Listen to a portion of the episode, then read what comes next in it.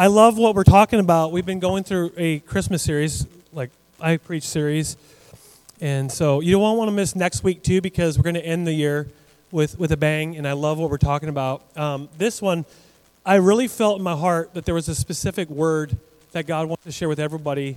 Whether you've been here all four weeks or just today, the word is light. That the world is getting darker and darker and darker. And the, the fact is that Jesus says, I am the light of the world. And He wants to shine light into your life. And so, what we've been doing is going through the specific scripture in Isaiah chapter 9. And there's different names for Jesus that is prophesied 600 years before Jesus even showed up on the scene.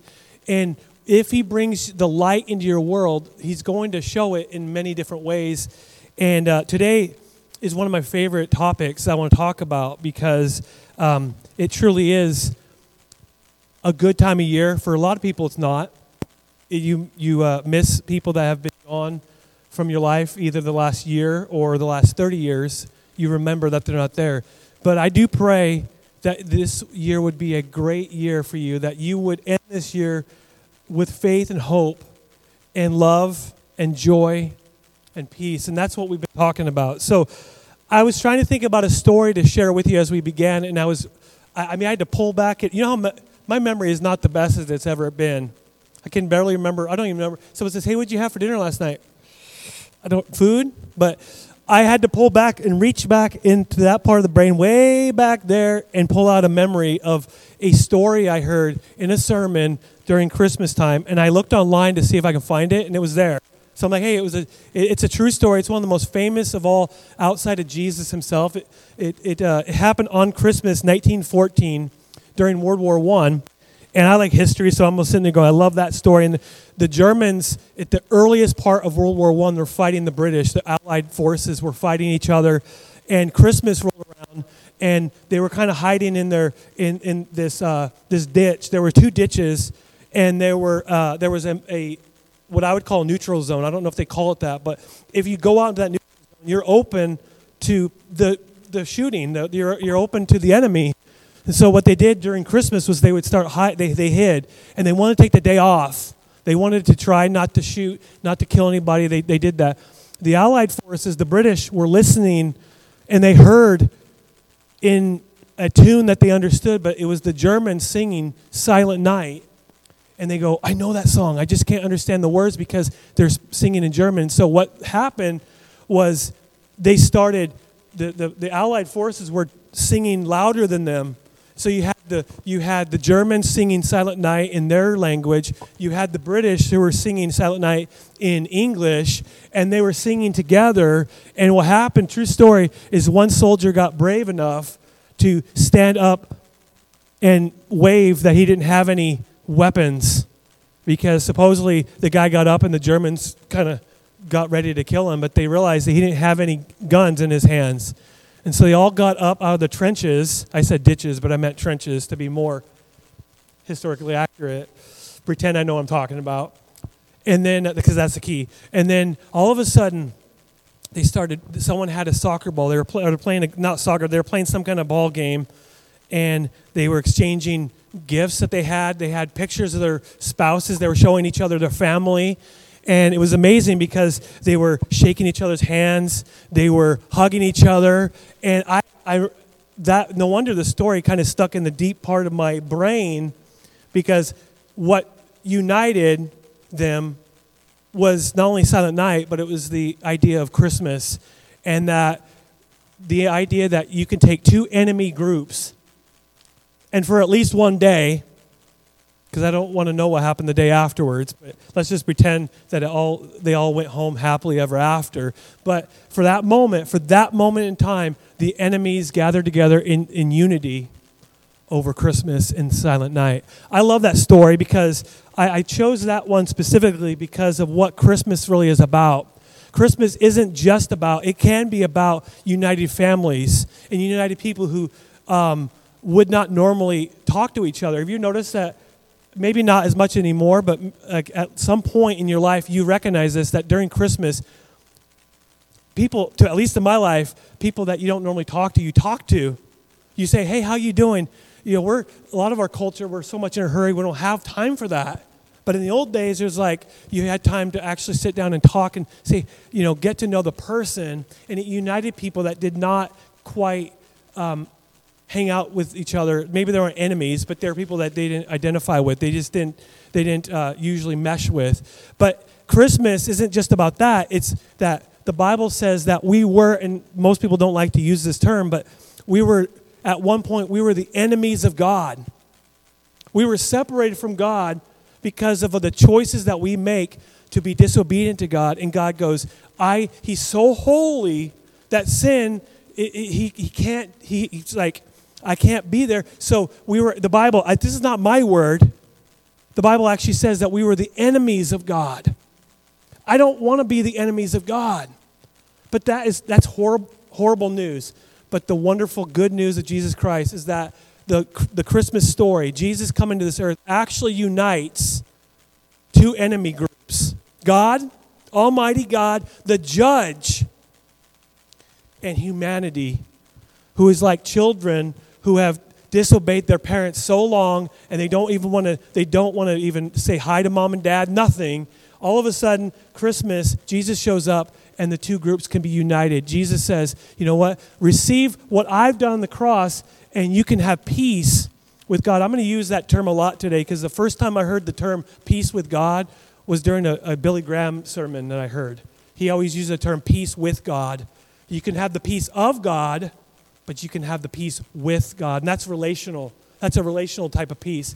And so, what we want to do today is we want to talk about peace.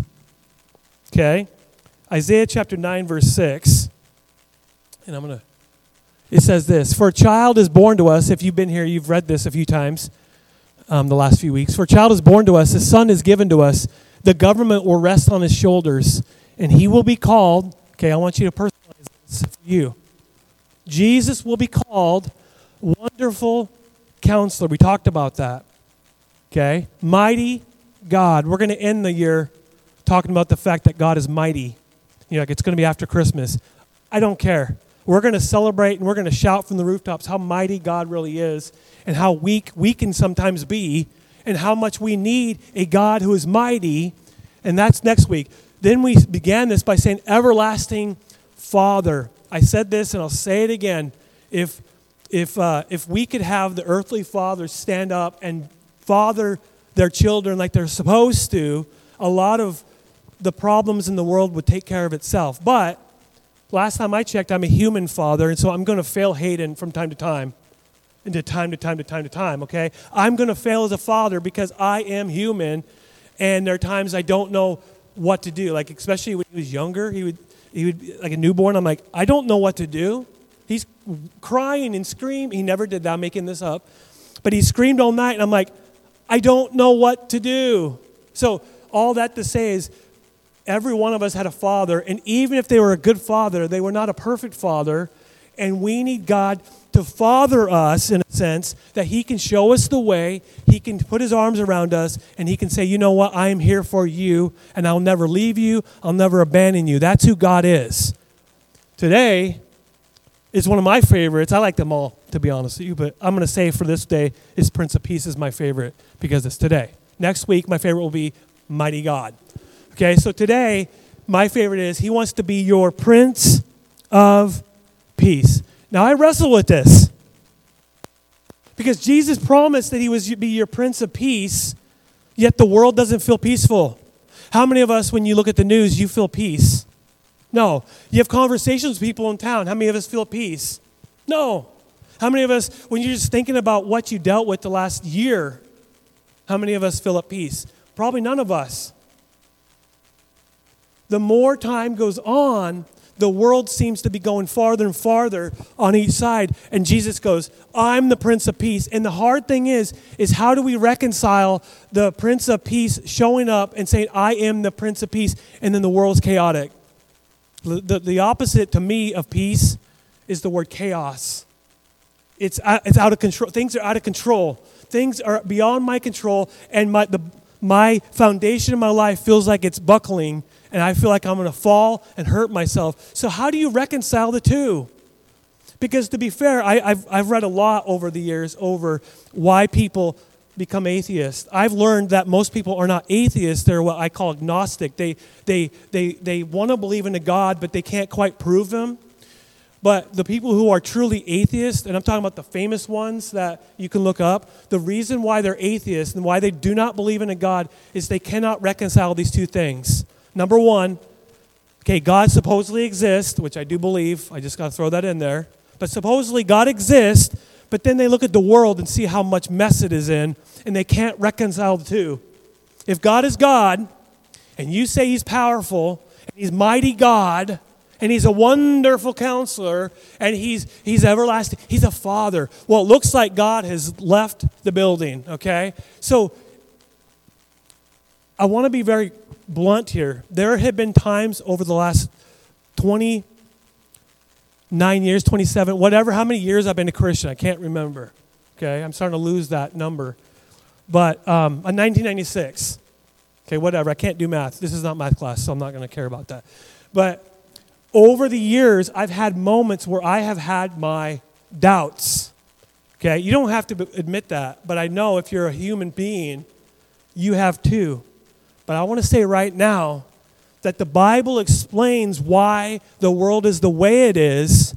And the Bible even explains why we believe as a church and as Christians that Jesus can be the Prince of Peace in the middle of chaos the Prince of Peace is not your peace with everything lining up perfectly. Because no, I don't know anybody in this room that that's true about. Everything's lining up perfectly in your life all the time, nonstop. Not me. You make plans and you do this, and everything just falls apart. And then you clean up that mess, and then you go like, yes, that looks good. And you look over there, there's another mess over there. Then you go over there and you clean that mess, you look over there, there's another mess. Like, when does it stop, God? You ever say that? When am I going to have a reprieve of all this chaos? And Jesus is over here going, I am your Prince of Peace. Are you going to trust me through this whirlwind of life? The Bible is going to explain because it doesn't avoid the topic of the world being chaotic. I would like to think that if I had a atheist friend, that I could simply have a cup of coffee with him or her and I could say, with probably them not even believing it, but say, you know what? You're right. There is a weird mess here of God being Prince of Peace and the world being chaotic. So, why? If Jesus came to this earth, why is it still chaotic? There's a reason why. Okay? And so, I want to say one thing because the Bible says that Jesus is the center of our peace in the middle of our chaos in the middle of our mess, in the middle of, I mean, it kind of reminds me of that movie with Tom Hanks. Um, what is that movie? He, uh, he buys that house and it falls apart. Uh, money Pit. How many of you guys own a Money Pit? Don't raise your hand. but, you know, everything's falling apart and the tub falls to the floor and they're looking, him and Tom Hanks and his wife are looking to the floor and he just kind of goes crazy and does the Tom Hanks laugh and he just goes ridiculously crazy. That's how our life feels sometimes, and all you could do is laugh and kind of look crazy. And Jesus is over there in the corner going, I am your Prince of Peace. Yeah, but I got a disaster right here. And Jesus goes, I know. Who are you going to trust? You're going to trust the world and their system and their ways of thinking? Or are you going to trust me? And so Jesus says, I am your Prince of Peace. And the problem is, this is not a new problem. For thousands and thousands and thousands and thousands and thousands of years, this world has been a mess. The last time the world was a complete peace was right after creation. God created Adam and Eve and had a perfect relationship. Adam and Eve's marriage was perfect. Last, I mean, I've been married for almost 20 years, right? If we make it till July, July, June, June 26th, wow, that's the first time I messed up. Ah, 2004. Yeah. If we make it till then, which we will. Last time I checked, marriage is diff- it can be difficult. It can be wonderful, but it can be wonderfully difficult. Right, Lynn? Okay, it's not just me saying that. Okay, perfect. I feel better now. So, no relationship's perfect, but the perfect relationship existed for like a little bit. Adam, he worked the ground. Work is not a cause from, the, from sin. Work existed, and he was able to farm the land easily. Oh, look, a raspberry. Oh, it didn't poke him. Ow, right? He didn't have to weed his, his yard, he didn't have to weed his driveway, okay? Like some of you guys do. Like I should, okay? But I don't. I'm like, whatever, it's green, it looks like it's grass. Um, and some of us, ours is grass. And, but, you know, all of these things happened. Humanity was perfect. You could go up to a, I thought about this this week. You could go up to a lion and pet the lion, right? How many of us pet a lion outside of a zoo? Like, you don't want to do that. You go between glass. But back in, I, that was the first thing I ever read when I was a kid. I saw this Bible, and there was a drawing in the front. No, it was in the back. It's supposed to be heaven later on, and the animals were lying with the humans in heaven. I don't know if you ever. I don't. It's an old, old, old Bible, like a kid's Bible, and Adam, or the whole creation was hanging out with this lion. I'm like, that is a cool picture, and that's exactly what happened in the Garden of Eden. That's how it's supposed to be. But then we can't blame Adam and Eve. There's a few things we can blame them f- from.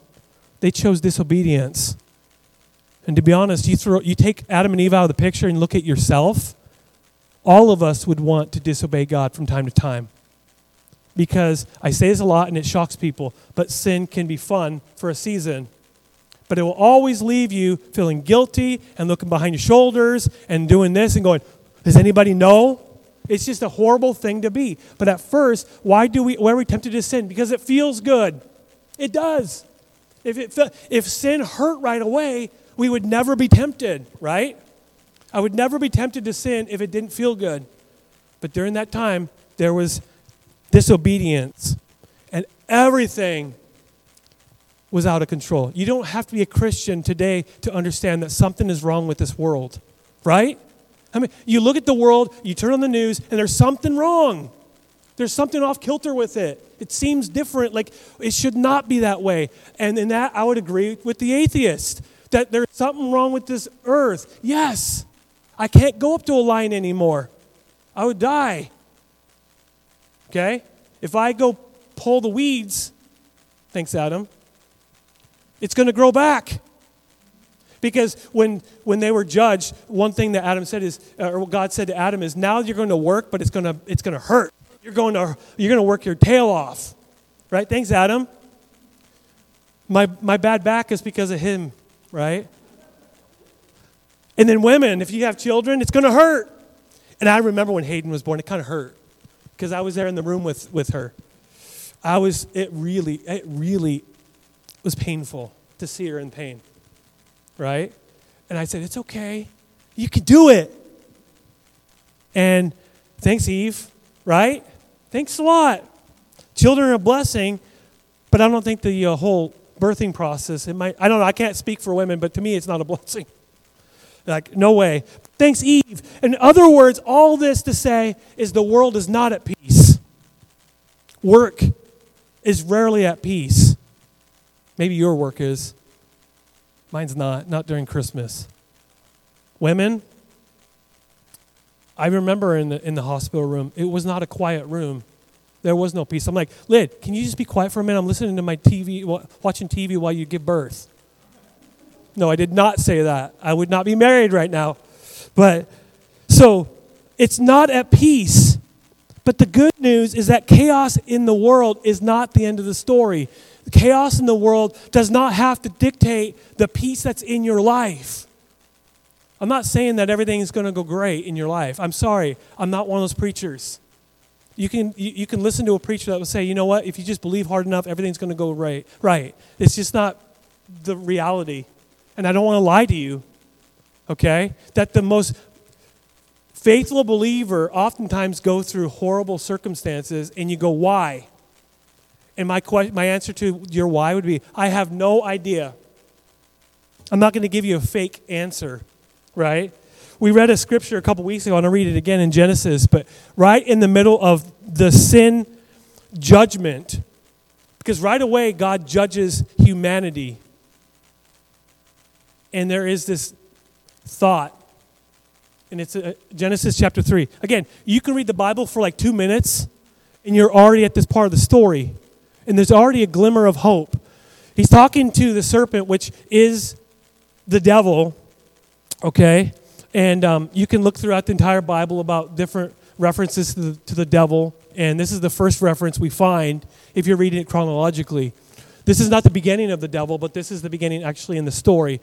He says, God says, It's because you've done this, you are cursed more than all animals, domestic and wild. And I would agree with that with snakes and serpents. And yes, cursed. Get away from me. You will crawl on your belly, groveling in the dust, as long as you live. Here's the most important part of that, because that first part's like pretty strange. He says, I will cause hostility between you, Satan, and the woman. You'll see, what does that even mean? And between your offspring and her offspring. Think about Eve for a moment and go down the line, generation after generation after generation after generation. Who do you get to? You get to Jesus in that line, okay? He will, what? This, this Jesus figure, this, this Messiah, he's going to come in and he's going to crush. Everybody say crush crush your head and you will strike his heel. He's going to get hurt, but he's going to crush your head. And so, this might seem weird to some of us who are watching online, or you believe a little bit, or you don't believe. You're like, this is where Joel's a little bit weird, more, more than one way, but this can be a way that I'm weird. I just believe this stuff. Okay? For some, this explains why the world is why it is why evil even exists. Okay? God did not create evil. You can wrestle with that a little bit. You know, some people wrestle with that a little bit. Why does evil even exist? To me, this explains it. But you know what? There is a time in history where Jesus is going to crush his head. And he did that on the cross. But the ramifications on this earth of sin and what Satan's accomplished on this earth is still there. It's kind of like when you throw a rock in water and you're going to have ripple effects. We are still experiencing that ripple effect of the original sin. That's why this earth is still not quite there. This is why we have relational arguments. This is why there's war between. Why can't. This would be easy. How about every country goes, you exist, we exist, everybody exists. Let's just do this life thing and let's stop fighting. Boom. Easy. But why is that not possible? In the history of the world, why is war always there? Why? Because of evil. Evil. Okay? And it will be there until Jesus comes back, which I guess we've referenced to multiple times today, that he's coming back. Joel, when is it? Can you give us the little secret? No, I don't know. Maybe 10,000 years, maybe the next 10 minutes. I don't know. All I know is it could be right this second, so I better be ready. And it won't, but this earth will not be better until then. Jesus is preparing a new heavens, a new earth for us. This is not home. So no wonder it's kind of a chaotic mess. Right? It's like having a horrific home that's all filled with garbage. And you say, I'm going to live across the street over there in that beautiful mansion, and it's perfectly clean. That's what Jesus is preparing over there. This is not our home. The earth is not our home. The new heavens, new earth. Now, here's the reality I'm assuming, and I'm making an assumption here, that you're human. Pastors don't float. Pastors don't float um, on in the air when they're walking. They, we don't walk on water. We have a rough day. You have a rough day. Sometimes you have a bad attitude, right? Does anybody here never have a bad attitude? I kind of want to meet the first person ever.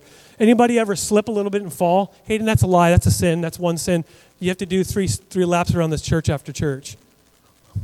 That's what we do in my house. No, we don't. But if you're human, yes, you have a history, you have a past, and you look in your past and you're not really happy with that. You're you feel guilty a little bit. And if what if everybody in the entire earth found out your history and your sin that you're currently doing right now? Would you be pleased with yourself or would you be embarrassed? I would be embarrassed. I, you know, people that sin constantly, they're always looking behind their back. People watching. Who's Lord? You watching? Please just don't don't look for a moment. Right? See, we all sin. We all have history, and you've made choices. I've made choices that have not pleased God. That's the bad news. The good news is Jesus came to set it right, to ha- so you can have peace with God, So you don't have to go to God full of that garbage and that crud and that dirt and that grime. You can go to God clean, with your hands clean and your life clean, and He looks at you and He goes, Well done, good and faithful servant. I want to hear God say that. And it has nothing to do with how good I am, because I've tried. Believe me, I've tried. I said, I want to receive Jesus and I want to be perfect. Oh, I can receive Jesus, but I can't be perfect. I can, I can, as I'm becoming more um, discipled in Christ, as I'm, I can grow in my faith, yes. I am not the same person I was last year, praise God. I'm not the same person I was 20 years ago, praise God. I am closer to God than I ever have been, but there are moments when that old self creeps up out of the grave, and it's coming out of the grave, and it's going, and I'm like, I don't want to do this.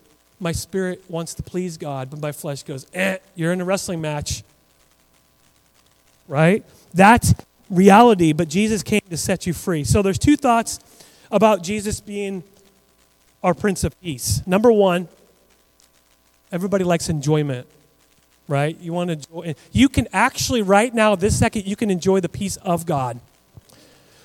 This is different than the peace with God. Peace with God is a relationship type of thing. I am at right, my, I, my relationship is, at, is right with God. Okay? But I'm talking about the peace of God. The Bible says that the peace of God goes beyond all human understanding. In other words, all this stuff is going around in your life, and you can go, I'm at peace. And then the outside world goes, You're just crazy. Or, here's one that they've said to me, You're in denial. Why can't you just be real about your life? And I'm like, I am. It sucks. It's horrible. I don't like what I'm going through. I don't like what the world's going through, but I'm at peace right here. Because the world, they, and I, I, I want, Jesus wants the world to go to heaven. But the world can make all their decisions and be uh, disobedient, and they can continue to sin, and they can be on the highway to hell. And I will do whatever it takes to be filled with the Holy Spirit and reach out to the world. I'm going to cry out from the rooftop, there is hope. But if they decide no, that's up to them. I'm at peace right here. Okay?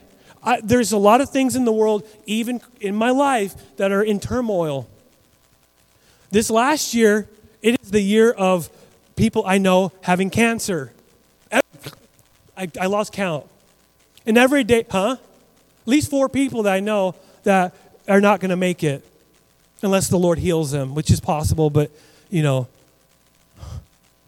And it's easy to go, but I can be at peace.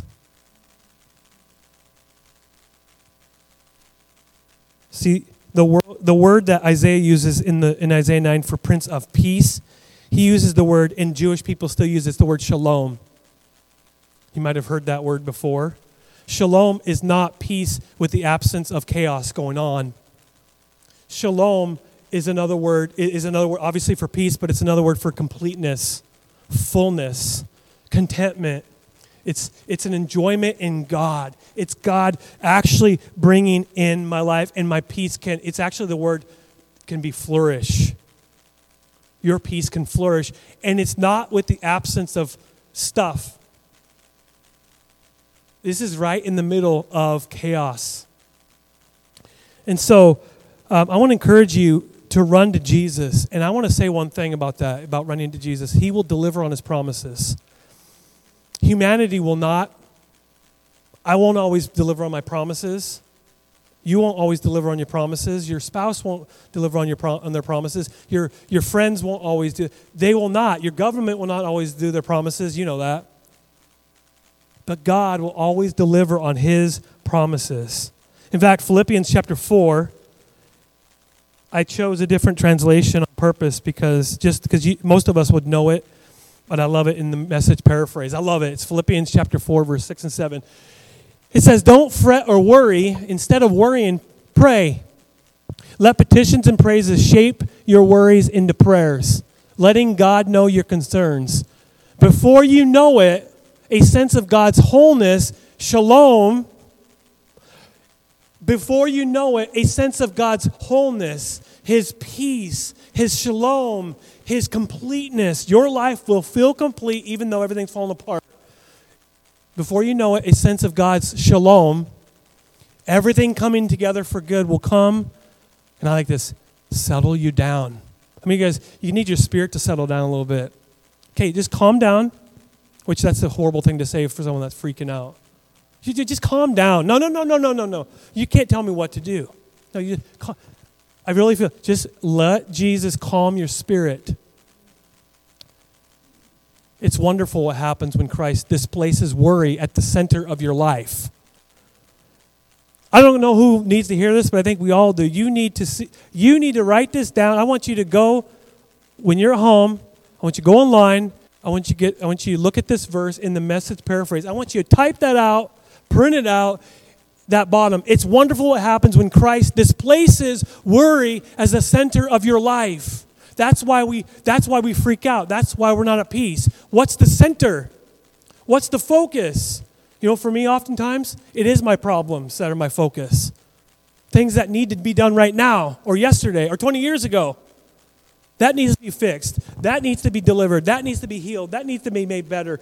And I'm like, oh, there's too much. I'm juggling too much right now. God says, look what will happen when Christ takes the worry outside of the center of your life. What becomes the center? Jesus. When He becomes the center, doesn't it, I don't want to say this I want to say this in a loving way because it does it's horrible when you go through things when I go through things. And I'm a person I didn't know this until the last couple years. I do deal with anxiety. Don't ask me why. I know anxiety is a spirit. But I remember that's not the focus of my life. If, I, if it's the focus of my life, guess what we're worshiping? My worry, my stuff, my house, my car, my job that I don't like. Well, I'm just saying that, not, that someone doesn't like. I love my job, it's good. I love that. When you receive Jesus, you get the whole shebang, you get the whole package His wholeness, His trustworthiness, His completeness the belief and the trust that he has everything under his control. And if you really believe that, and if I really believe that, that's why you can have peace. It's because you know that while the world is falling apart, he has everything under his control. Why is the world falling apart? Here's my answer if you're an atheist. I don't think there's any atheists here. If you're an atheist, thank you for coming to church. If you don't believe in God and you're here, God bless you. Or whatever. If God doesn't exist, then bless you. Whatever. Bless you because I want to say one thing because I understand that when we understand that everything's under His control, that's why we can have peace. But when we don't believe that He even exists, why would we even think that everything's under control? If we are choosing wrong, if we're choosing disobedience, in a moment we're going to read the very last scripture before we go to the very end part of the service and it's going to help you. Number number 2, and you cannot have the peace of God until you have peace with God. There's a diff, there's a there's a number 1 is you got to have the peace with God. The relationship has to be made right before you encounter and experience the peace of God, which is a byproduct of salvation. It's a byproduct. It's like me, buy, you know, buying a Toyota and I'm going, don't you just love my Chevy? Like I haven't bought a Chevy. I can't enjoy my Chevy. Which you know, every car breaks down, but a Chevy it won't let you down, right? Right? Yeah, it will. Okay, but you, you can't enjoy something that is not there. So you have to have peace with God before you have the peace of God. Luke chapter 2, one of the part of the Christmas story even says it. Suddenly, the angel was joined with a vast of others, host of others, the armies of heaven, praising God and saying, Here it is, glory to God in highest heaven. And here it is. To pl- apply this to your life. Peace on earth to everyone. Does it say that? Uh uh-uh. uh His peace doesn't apply to everyone.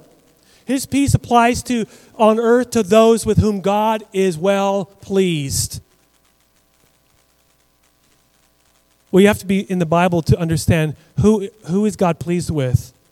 Perfect people, wrong. He's pleased with those who say yes to Jesus and yes to his way of life and trust that he knows what's best. That's how he's pleased. And if you are saying yes to Jesus, you can have his peace. But if you're denying Christ, if you're denying him not only with your mouth, with your life, he doesn't offer you his peace. Romans 5 1, then we're going to start our, at the very end. We're just going to have, we're going to sing Silent Night with, with, candle, with candles. But you need to, you, these scriptures are important. This one's very important. This says it all. This is the gospel in one verse. Romans 5 1. This is why the Roman book of Romans is often called the gospel according to Romans, because it has the gospel right in it all the way through. It says, Therefore, you got to read the before and what he's talking about. But therefore, since we have been made right in God's sight, how? By faith, not by goodness, by faith. We have peace with God why and how? Because of what Jesus Christ as our Lord has done for us.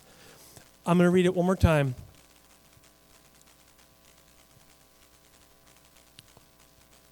Says, Therefore, since we have been made right in God's sight by faith, we have peace with God because of what Jesus Christ our Lord has done for us. And we're going to end this service. It's going to light a candle. We're going to sing silent night, and then we'll, let, we'll just pray at the end and let you go. But I want this to be a really special time for you and your family. And if your family's not here and it's just you, we are your family. We're family forever. And so uh, I'm going to pass out the candles, and then I'll light one, and then you can. It will be very spiritual looking. You can light one. You know, here's my light. I'm going to light your light. Okay.